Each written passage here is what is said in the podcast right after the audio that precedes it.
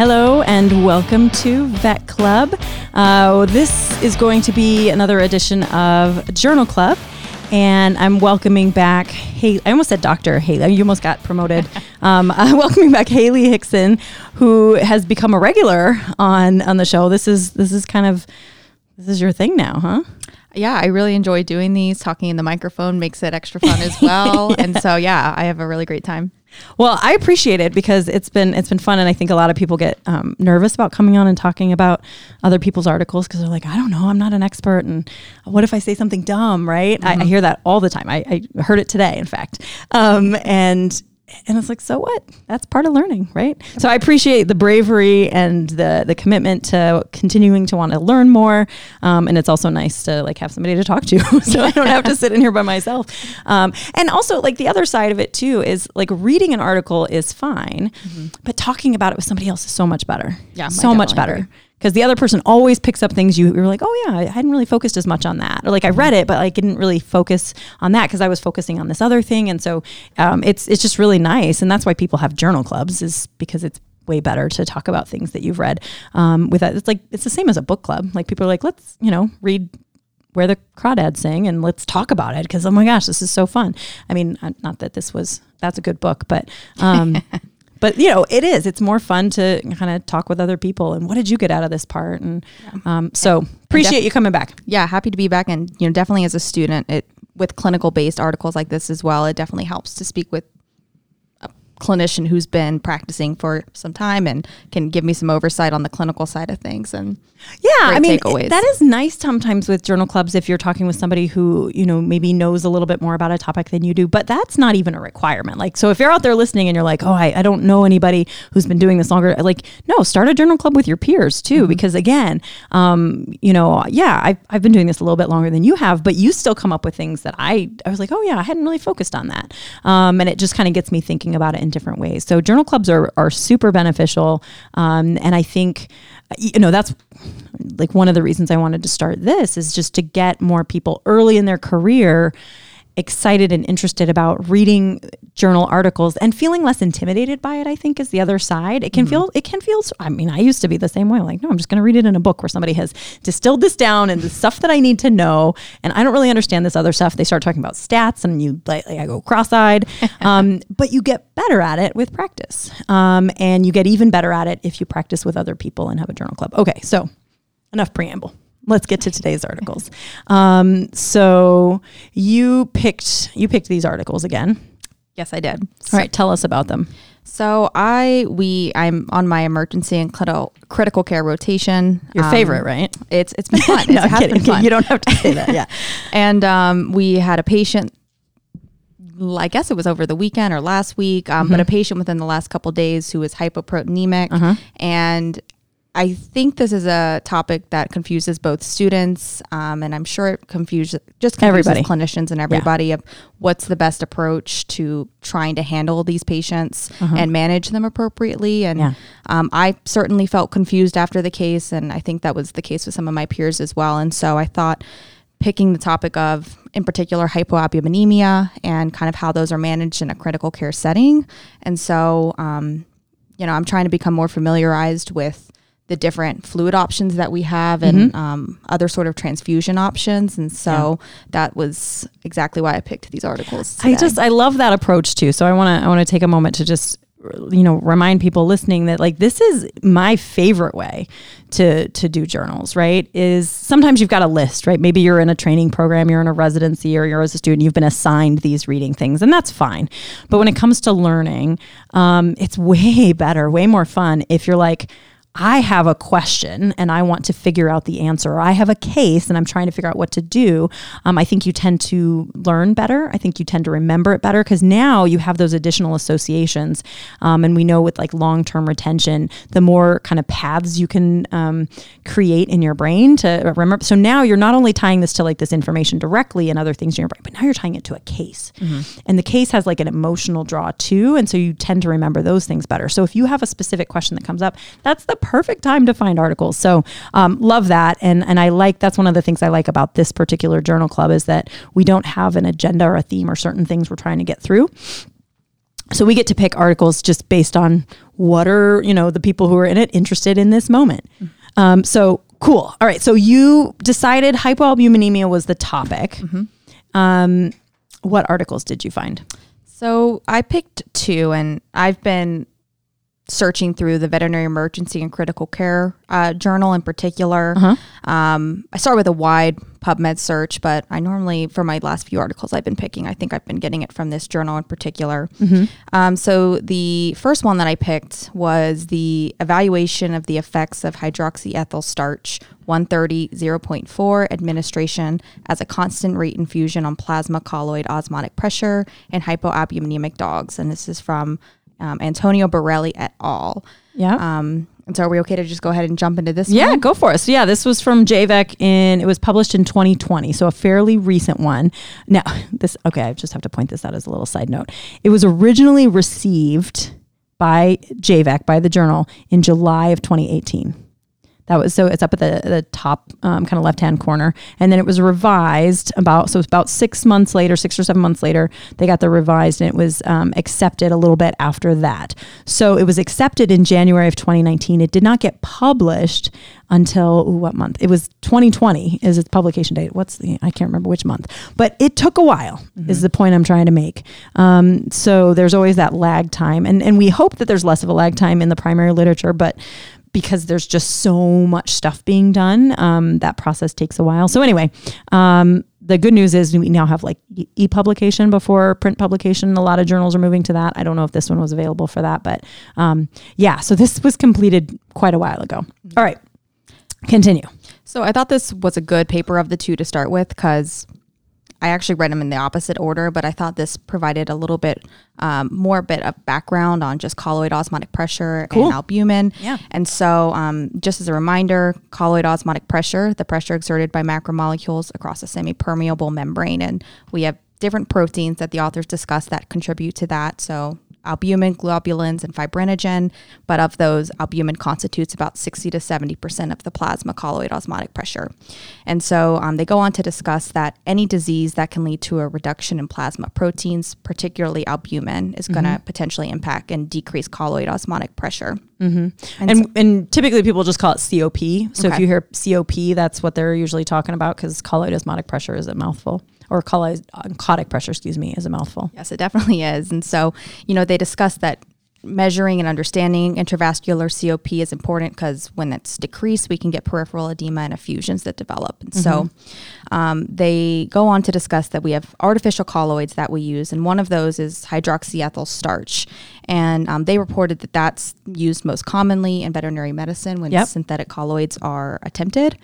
And, um, you know, while they are sometimes used to support COP, there are reports of adverse effects of hydroxyethyl starch. And Yep. um, I think the most notable ones that I've at least heard of even prior to reading this is acute kidney injury and then co- like alterations in coagulation. Yeah, those are the two big ones that get discussed in human medicine quite a lot, and um, and it's not like you're going to give these to a patient and their kidneys are going to shut down or they're going to start bleeding everywhere. These are these are small, subtle findings that, um, in a number of studies, have been shown to lead to worse outcomes. Like that's old in human medicine. There really aren't any studies um, like that in veterinary medicine, but because of those big, and we've I've talked about this on the podcast before, because of some of those large studies in human medicine, um, the use of synthetic colloids um, like Hetastarch. This particular one is Voluven, so it's a slightly different version. That's the 130.4 um, that they talk about in the title, but um, uh, it, it, use has decreased a lot probably over the last 10 years um, and, and it's because of those studies that had come out in human medicine and that coupled with a lack of good studies to say like this is really helping in these situations so Okay. And yeah, that was something I was wondering is how frequently we see those some of those reported adverse effects in veterinary medicine. So it sounds like not not too often. Well, and when you say how often do we see them, that's the tricky part because you don't see them in human medicine either. They get found when people do large scale studies with 10,000 patients per arm of the study, right? Right. So human medicine they weren't seeing it either. They were using these these products for a very long time as well and saying, "Yeah, these are working. This is great. This is wonderful." Um, and then when we start doing these studies to like dig into it, we're like, actually, the need f- the if patients that got um, the synthetic colloids, there was a higher rate of needing renal replacement therapy. Mm. There were higher rates of mortality in some studies. So these are small subtle change now people have also tried to do some like histologic studies and they'll look at like some of the damage that you can see like on on the kidneys under the microscope what's actually happening and so people have tried to tease out the pathophysiology of what's happening but like i said these are not major ad- these are not adverse events that you're going to recognize clinically Got and it. that's what makes them in my mind so dangerous is because you're not going to see them. You're not going to give you're not going to give a bolus of, of Voluven and then be like, "Oh, now their you know, their creatinine went from 1 to 7 overnight and it was fr-. no, you're not going to see that. It's that cumulative effect and it's those small things that um, again, you're not going to take a patient from uh, you know, the total everything's totally fine and then it's going to die because you gave Voluven. But those patients um, you're going to tip the scales a little bit. So, you know, instead of, you know, 50% survival, you're going to get 45% survival um, maybe over you know 10,000 patients. Maybe it's not even that much. Maybe it's you know 49.5 percent. But if you're in that 0.5 percent, that matters to you. definitely. Um, and again, it's not just that they have the potential to cause like significant adverse effects. It's what's the benefit of them.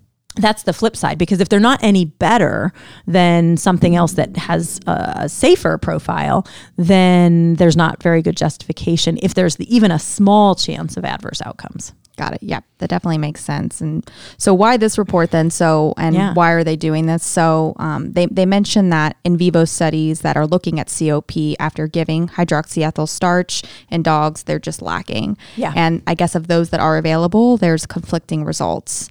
And so, the goal of this report was to evaluate the effects of hydroxyethyl starch 130 0.4 administered as a constant rate infusion or a CRI on plasma, COP, and hypoalbuminemic dogs. And they hypothesized that using hydroxyethyl starch would increase the plasma COP. And, you know, now might be a good time to ask. I've, as I was scanning the literature, I'm seeing hydroxyethyl starch and all these different numbers that follow. And I couldn't, I, I tried, I couldn't find really what those numbers meant. Yeah. And I don't know how, if that really matters clinically. Um, so it, it, it kind of the short version is probably not. Um, the longer version is so what it tells you is the formulation of this particular starch. So it's the molecular weight and then the degree of substitution. Um, so it's a slightly different molecule. If you obviously the molecular weight is different, and then which position on the molecule has been substituted, right? Like remember learning about carbohydrates and things like that. Yep. it's like that, except now we're talking about synthetic products. And so, you know, a 130.4 is maybe different than a 140.3. Um, now, what ultimately this means is they used Voluven. Voluven was the um, trade name of the product they were using. And Voluven, it, so there's Hetastarch, HES, like, like Hetastarch with a little uh, trademark after it. Uh, I don't remember off the top of my head what its um, molecular weight and, and uh, degree of substitution was. And you can find articles like going into the depth on this. And if you're struggling to sleep, I encourage you to find one of those articles.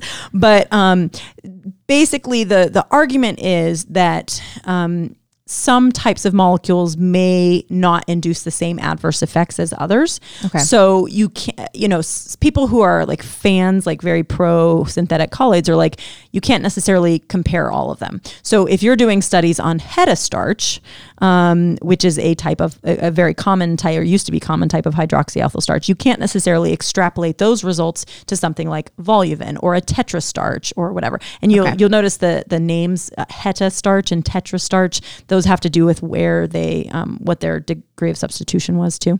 Um, so there's probably a five and a four in those ones, those particular ones. Voluven is obviously the 130.4, um, but tetrastarch probably that name had already been taken. So, um, so it's a slightly different formulation. Um, again, at the end of the day, what that means is, you know, if you're going to compare one type of synthetic colloid to another and show that this one is safer than that one, or you know, you might you might consider something like that. Um, and so it's a little maybe unfair to lump all of the synthetic colloids together, even though I do, I totally lump them all together. Um, but maybe somebody will come out with one that's safer than the rest. Um, while also being effective. This particular study, though, was looking at effectiveness on using it specifically for raising COP. Got it. Yeah, I, I scanned and I could not find anything Yeah. that kind of simplified what It's dry. It's meant. real dry. It's Okay. real dry stuff, and that's okay. So um, this was a randomized clinical prospective study, and I haven't read a prospective study in a little bit, so or at least that I can recall.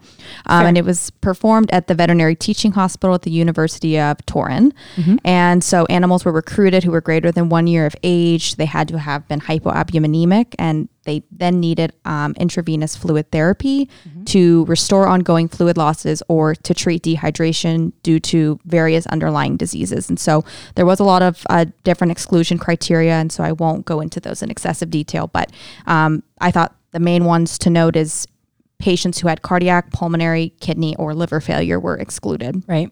And so um, ultimately, they were able to recruit 24 dogs.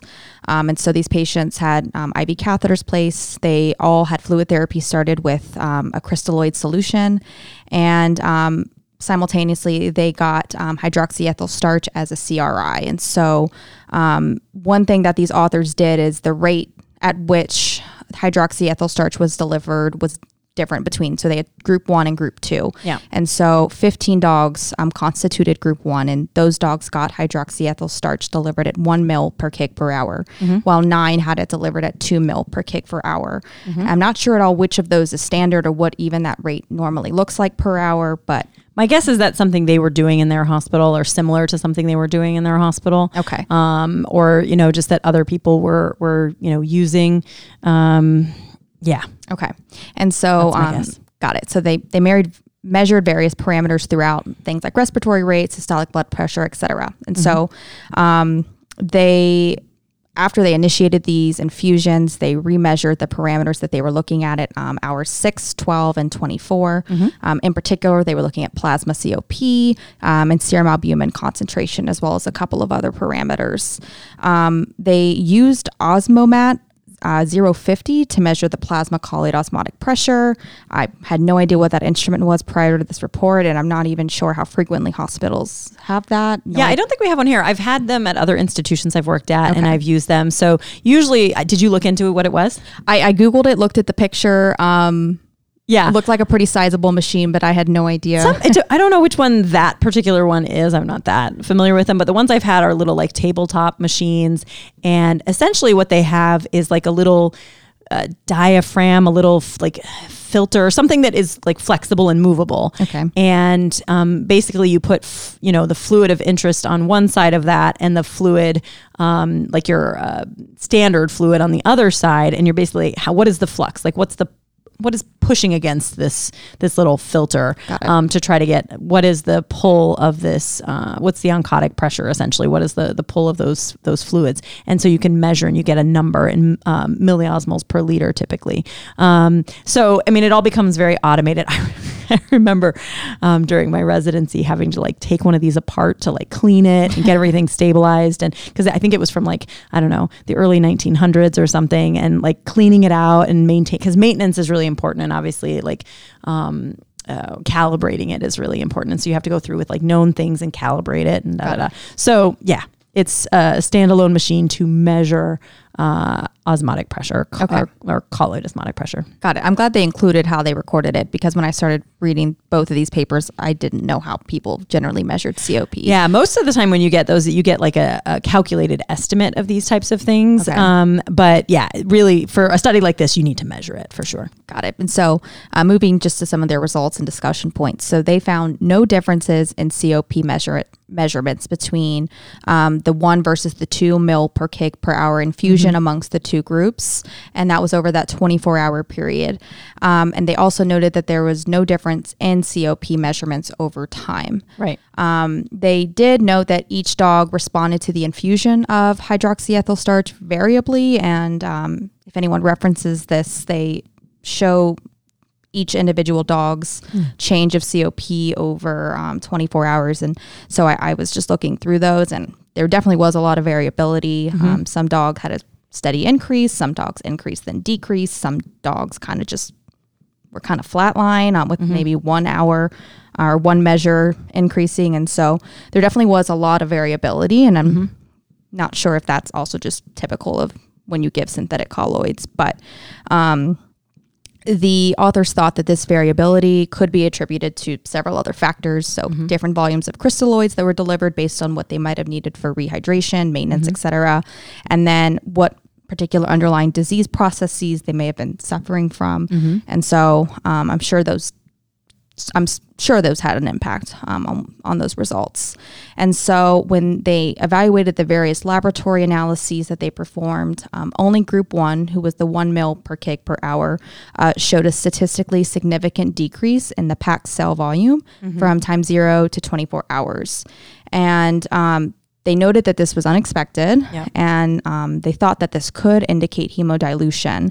Um, but they did um, add another That remark. That would be weird though, right? Yeah, they said it hemodilution didn't entirely explain that finding because group two received twice the volume Right. of hydroxyethyl Yeah. starch and they didn't see any hemodilution based on the So laboratory that was parameters. probably coincidence, honestly, in that group. Okay. Yeah, these are small numbers. I don't. Yeah, it was probably just like, oh, whatever was going on in that particular group, they happened to have enough change that it was statistically significant. Um, and statistically significant doesn't necessarily mean that's meaningful, right? Right. Like it doesn't make logical sense. So yeah, probably not. Got it.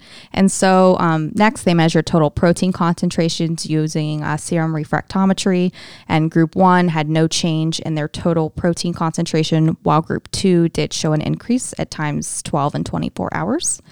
And, um, you know, one point I think they did make in their discussion that was interesting is. Um, they discussed the clinical utility of actually measuring plasma COP, and they noted that at least per them, that that had been questioned over the recent years. And um, this is not something I was familiar with before, but they discussed that the reason for this is the integrity of the glycocalyx, Yeah. which I learned, and I'll reiterate, is a covering of proteoglycans and glycoproteins on the luminal side of endothelial cells.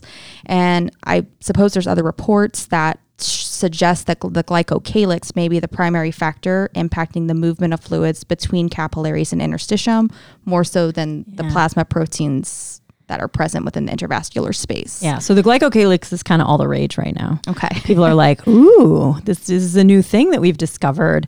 Um, so basically, it's just this the inner lining of your vessels.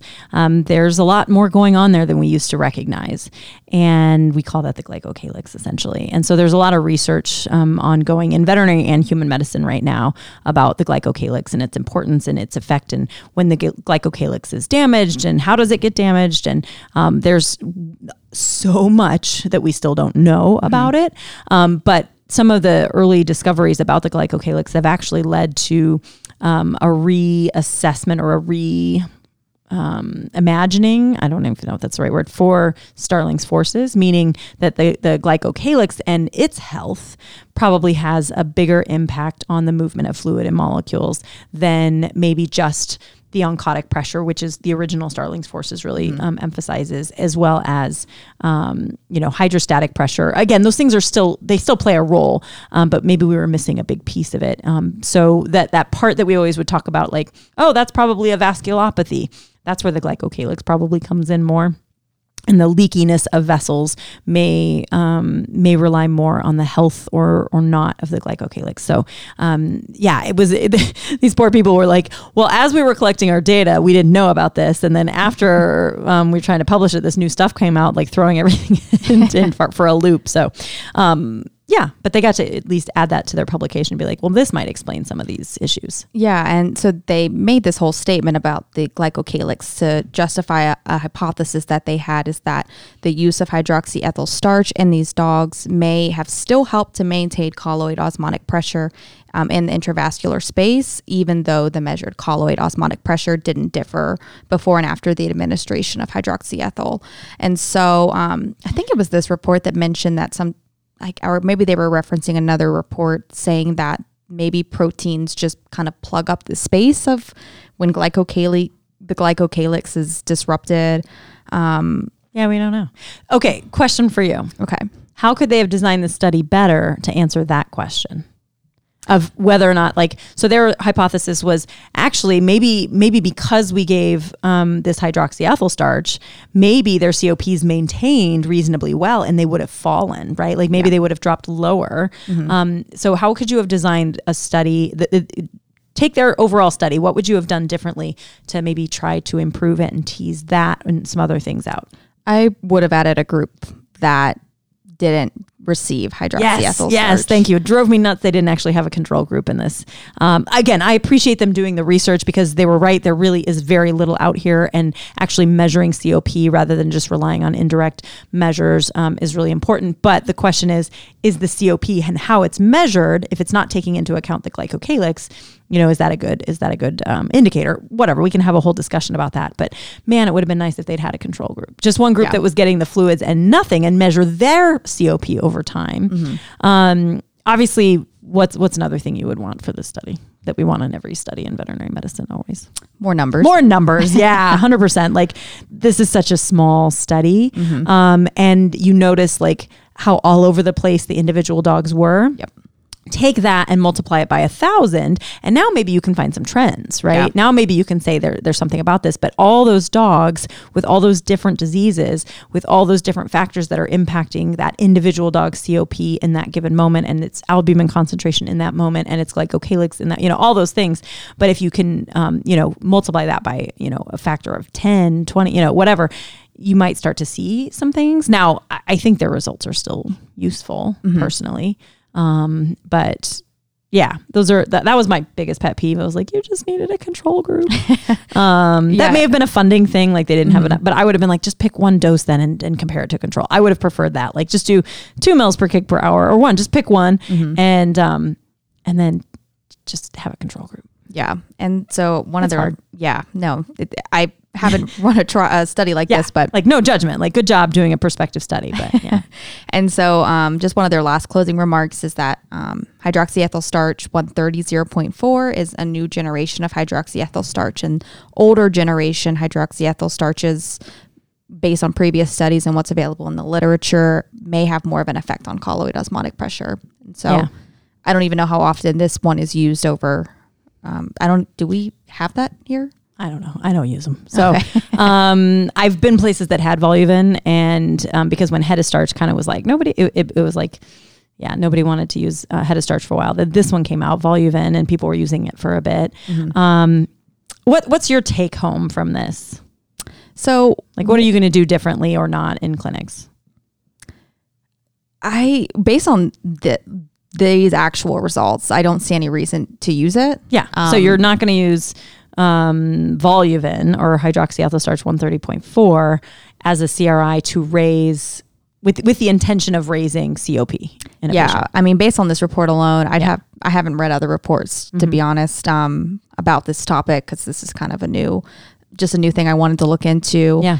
I don't see the evidence to do it based on what they found. Um, So you're not going to run and be like, why aren't we stocking this on our shelves and using it all the time? Yeah, I think that's probably a fair Yeah. take home for that. Yeah. And so one comment I had other than, you know, the lack of a control group and numbers, unfortunately, I think that's always a limiting factor Yeah, in yeah. veterinary medicine, which is unfortunate, but it's the um, reality. and I think I'm biased because I read the first paper first and then this paper I read second. And so I would have liked to know how these dogs did. Um, Yeah. Because, you know, At the end of the it's day. It's good to have this prospective study, but at the end of the day, what we're doing clinically is we're trying to get dogs out of the hospital. all we and- care about is did they serve? Yeah. and Yeah. so I think they do it- better? Yeah, I think it would have been nice to have some survival or just outcome data. Um, I Yeah. know that wasn't the point of their study, so Sure. I don't think it's a limitation per se. But um, I personally, I would have liked. Yeah, to- you were itching for more. You're like, but how did they do? yeah, I mean, because some of these these patients didn't, based on the diseases that they presented with and the fact that they needed all these therapies, I mean, I'm Yeah. sure they weren't doing well. So would have been nice to have that. But um, Fair. yeah, my summary from this is I don't see a need to use this. Um, and that's not what they were claiming either. They were kind of Yeah. like, Yeah. yeah, yeah. Awesome. Um, and so um, I guess we can move to Yeah. number two. Yeah. Um, so the next one is um, again something I've never never heard of before. I had heard of hydroxyethyl starch, not the 130 0.4, but I haven't heard of cryopoor plasma. I think I've heard the term, but I had to Google exactly what it meant. Um, so the second paper is the clinical use of cryopoor plasma continuous rate infusion in critically ill hypoalbuminemic dogs, and this is from Christine A. Culler et al. And um, I also got this from the same journal as I got the other one. So this was JVEC. Okay, now since I said it on the other one, this was published in 2019. It was received in November 2016 originally. So that's, I mean, that tells you they collected the data, blah, blah, blah. And then they finally got it ready to submit in November of 2016. It was ultimately accepted uh, about six months later in May of 2017. And then it was published in 2019. Yeah, I, some of these it's, it's a delay, right? Yeah, I yeah. um it got accepted, and then it was two years before it was actually published. It's, Yeah. it's frustrating for people. I know it's it's tough. Like they get a ton of things coming through, and that's just how it goes. There's only so many things you can publish, um, you know, at a time. Yeah. But again, e-publication, woo, that's- Yeah. it's huge. And so these authors, again, we start with an introduction, and they um, focus more on some of the clinical con- clinical consequences of low albumin. And so, um, I guess low albumin in studies has been linked to decreased survival, uh, decreased tissue healing, reduced capacity of drug binding, and they did make the comment as well that um, albumin significantly contributes to COP. And again, low albumin, we have the risk of edema and effusions developing. And so they also brought up the use of synthetic colloids like hydroxyethyl starches, but they um, they put an emphasis that um, these have no positive impact on albumin concentrations, and then they again made the, that mention of associated risk of um, acute kidney injury and Yeah. other changes as well. And so um, they discussed that you know ideally, if clinically we're trying to impact serum albumin levels, we need to use species-specific albumin. And I know that I was hoping to. I've been wanting to learn more about species-specific albumin, and because I had a talk with a doctor back in December about this. Um, and so they discussed that fresh frozen plasma or FFP uh, can be given to provide albumin and oncotic support, but you need large volumes to do so in order to try and even address hypoalbuminemia.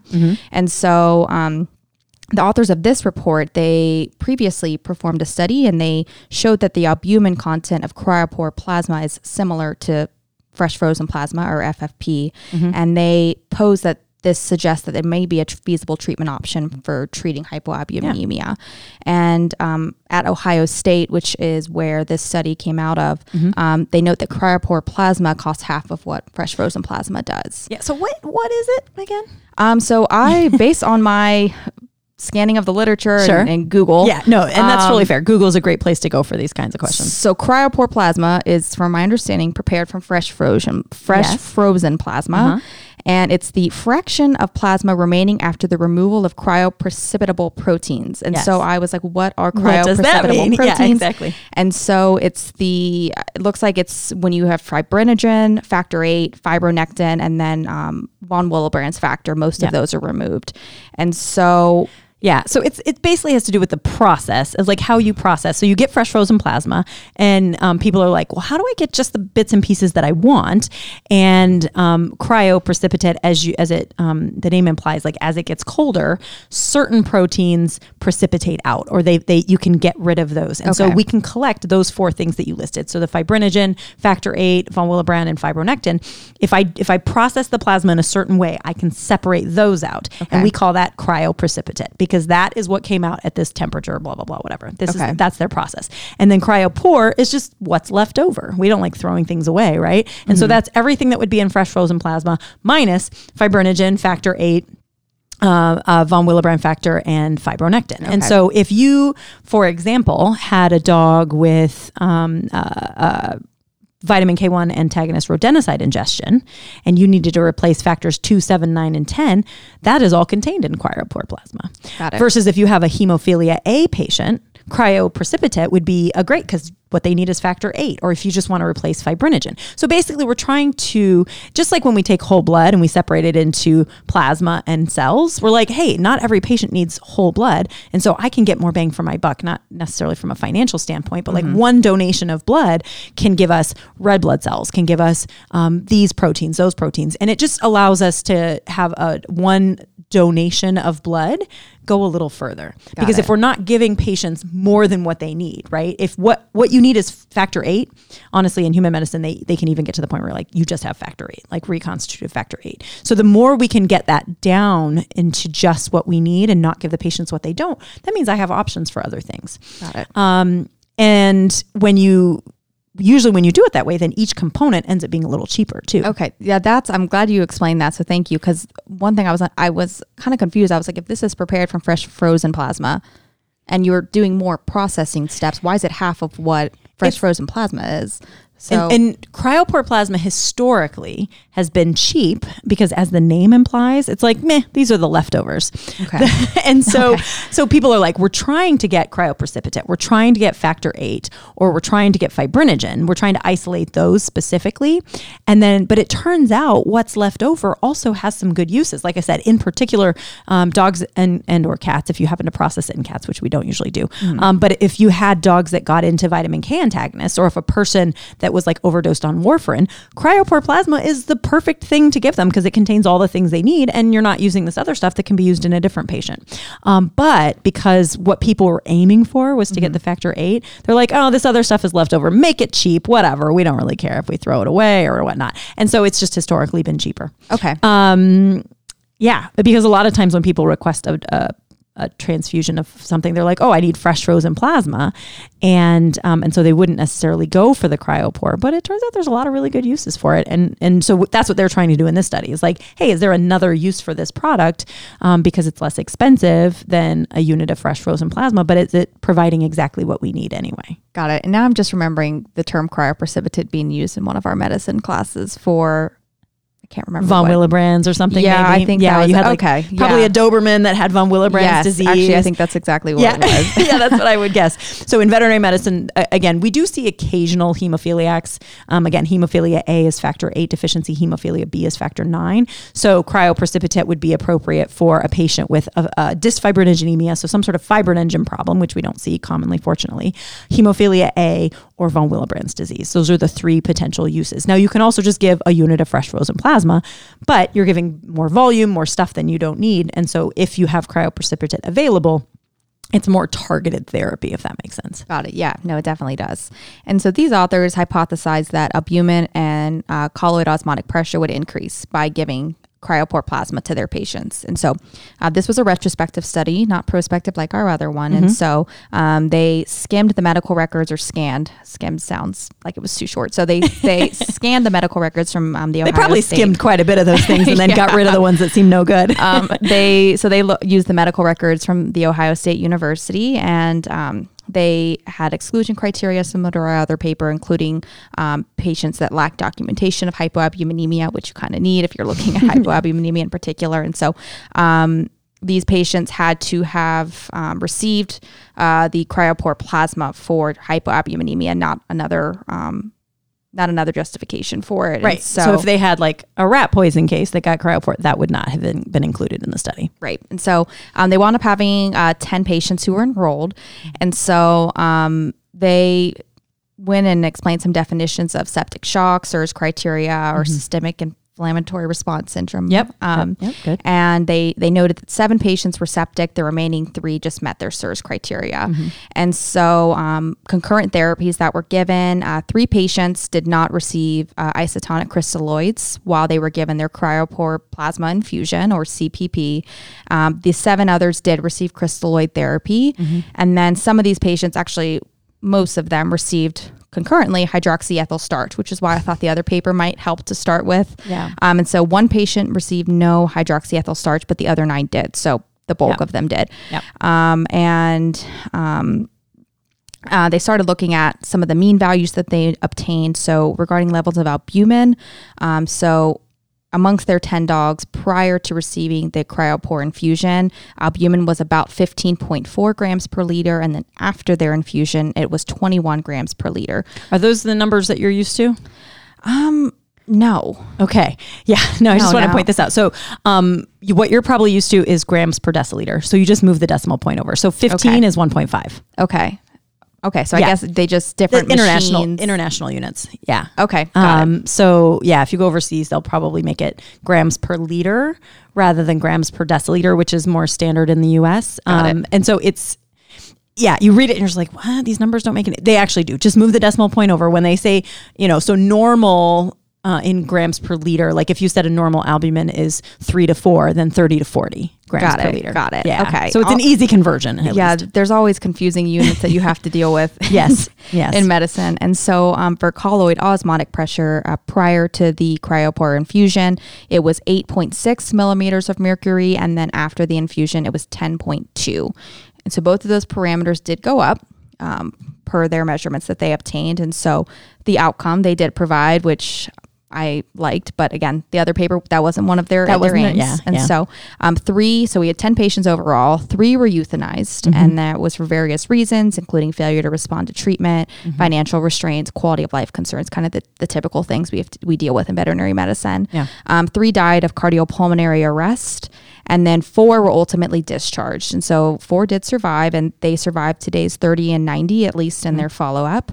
And they noted that those that did survive were younger uh, than their non survivors. So the average age of the four survivors was three and a half, and that's compared to 11 and a half in the non survivor group. Yeah, that's a big difference. Yes, definitely Yeah. is a big difference. And So that was the only statistically significant difference between survivors and non-survivors, correct? right.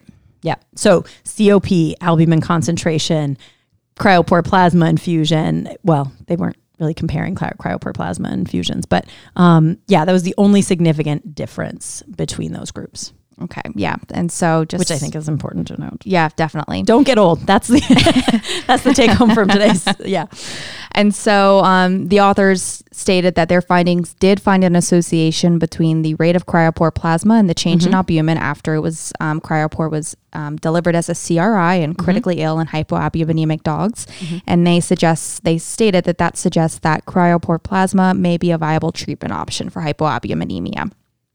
And so, um, in their discussion, um, they also discussed that synthetic colloids like hydroxyethyl starch um, help increase colloid osmotic pressure, but they have no positive impacts on albumin levels. Yeah, and so um, I thought this was interesting. They they stated that hydroxyethyl starch may decrease the stimulus for hepatic albumin production.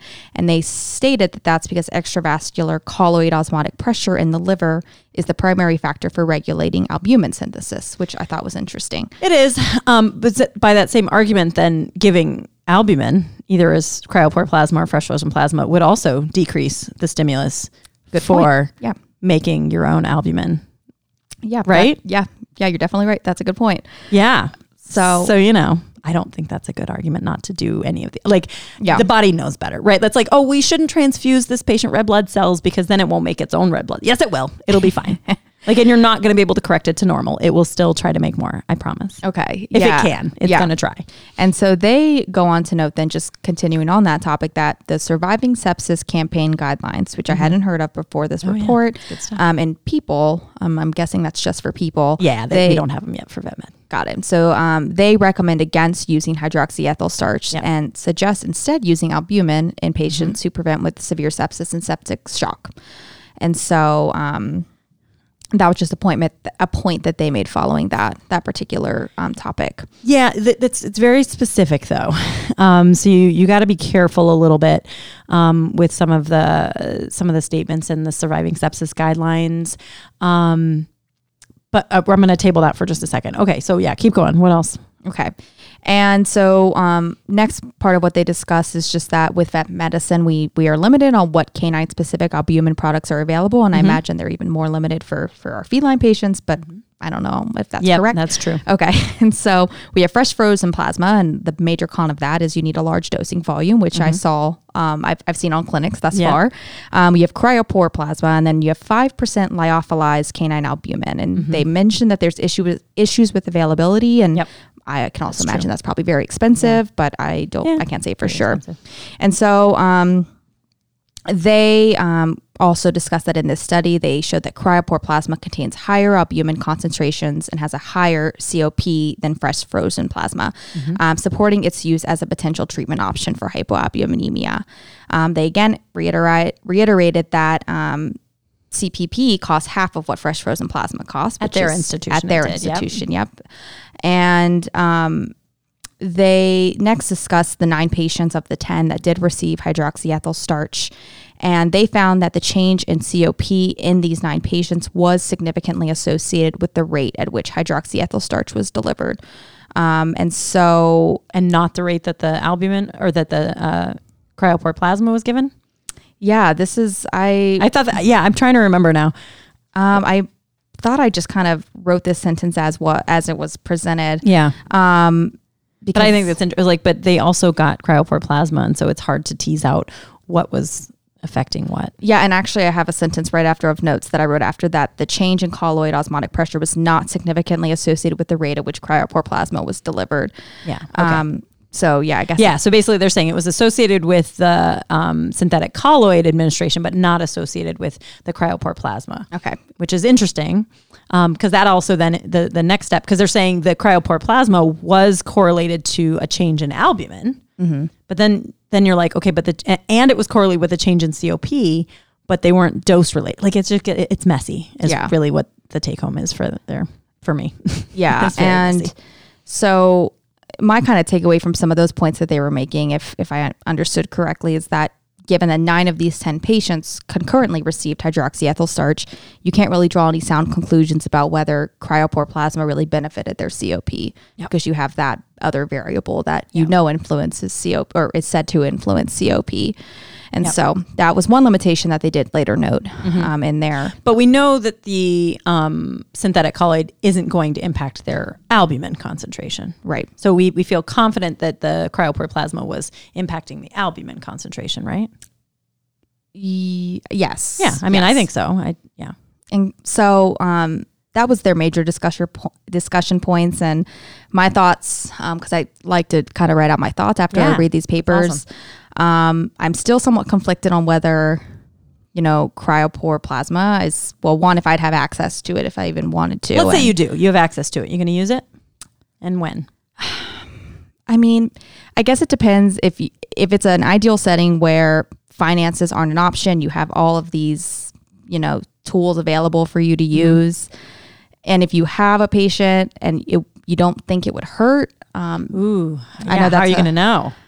um, So, do you think, based on this one very small retrospective study, you could say that the cryopoor plasma didn't hurt? you know, I think no, I don't think I can say that it didn't hurt. Because six of 10 dogs didn't make it. Yeah, now, and- Mm-hmm. granted, half of those were euthanized. So maybe they would have survived if resources hadn't been a limitation. I- We don't know why they got euthanized for sure, right? Yeah. Mm-hmm. It was probably multifactorial because they weren't doing well. And, you know, people don't really like to spend, you know, tens of thousands of dollars on a patient that's not going to make it anyway, right? And Right. Mm-hmm. so who knows if, but it was probably multifactorial. But six out of 10 Yeah. didn't make it. Yeah. Um, now these are sick patients, right? We've selected for sick patients. Mm-hmm. Um, but I don't know that you can say from this study that it didn't hurt. yeah. Can you say from this study that it helped? Four dogs at least. Did it, Uh, did it help the four dogs, or did they survive despite getting the cryopoor you know they their a- the age difference was you know three and a half versus 11 and a half Yeah. you know younger. they might have survived you know regardless of regardless of whether you gave that and so What we've done. yeah. you know some of the thoughts that i noted is that you know All right. may- So it's your dog. Yes. Your dog in the hospital. okay and somebody else is paying the bill and they have unlimited funds. And the dog, your dog is hypoalbuminemic. Mm-hmm. Your dog is seven. We're going to make it right in the middle of these two groups. You have your seven year old dog. okay and we have tons of cryopoor plasma. Um, you know what? We even have canine albumin on the shelf. We have all of the products available to you. Um, based on your readings of these things, which of those products, if any, would you want to use in your dog that is recovering from septic abdomen after uh, resection and anastomosis? Uh, he had a perforated GI. For, your dog was naughty and he had a foreign body and he ate it and it perforated and he was septic. But they did the surgery and he's recovering from surgery. What what of these products, if any, do you want? And if you have more questions to help you decide, um, like about the case, this imaginary case I've created, feel free um, to ask. so no protein losing nephropathy or neuropathy No, like he's otherwise Okay. healthy. This is an otherwise healthy dog, and so you think the reason for the hypoalbuminemia is related to the sepsis and the the GI disease, but the acute GI disease that you know. if i had the canine the lyophilized Yeah. albumin available Uh-huh. you know i i um, i haven't read a report on it to be honest so um i don't even know if that would be um efficacious i'm feeling kind of i'm leaning towards the canine alp specific albumin i don't think i would reach for the cryo cryopoor plasma at this Yeah. point based on this I would do neither of them. okay Okay, so this is the point I, I want to make at this stage is we have studies in human medicine that look at we know hypoalbuminemia is bad. It's bad. And it is associated with our worse outcomes. If you have a patient who has low albumin, it has a higher chance of dying than a patient that doesn't have low albumin. That is a fact. Okay. And we have those studies in veterinary medicine. We have lots and lots of studies in human medicine what we also know f- pretty well from human medicine is that if you fix the albumin, it doesn't improve their outcomes. Interesting. Okay. So, low albumin is a marker for disease severity. It's a marker for morbidity. It's a bad thing. But fixing the albumin doesn't fix the problem. You have to fix the reason for the hypoalbuminemia. Got it. Okay. So, the only reason, the only times that I will ever um, supplement for hypoalbuminemia is if they have consequences that I think are specifically caused by the hypoalbuminemia, meaning they're third spacing all their fluids. Um, they have, you know, not just low oncotic pressure, but like they have edema. Like I can't keep fluid in the vascular space, Okay. and therefore I can't save them. Um, and so those are situations where I might consider using plasma or cry- cryopoor plasma if in place of a crystalloid. Because if i give crystalloids it just leaks out right? And there's no studies supporting this. There's no nobody's been able to do a study to say if you use it in these situations it's better. But in my like that's what people tend to use right? In, instead of using crystalloids to for fluid therapy use a protein containing a natural colloid right? So whether Got that's albumin whether that's fresh frozen plasma whether that's cryopoor plasma i would use any of those. I don't really there's not really a difference in my mind. It, we don't have studies to show there's a difference yet. Um, so that's what i would suggest. But if they don't have clinical signs that i think are specifically caused by the hypoalbuminemia and correcting that number is going to help then i don't bother because it's just treating the number. If you want to treat the number just erase it and write a different number right? Yeah. um, i say that all the time um, because what we know there's lots and lots and lots of evidence that says having low albumin is really really bad for you. Fixing that albumin doesn't fix you. You have to fix the problem.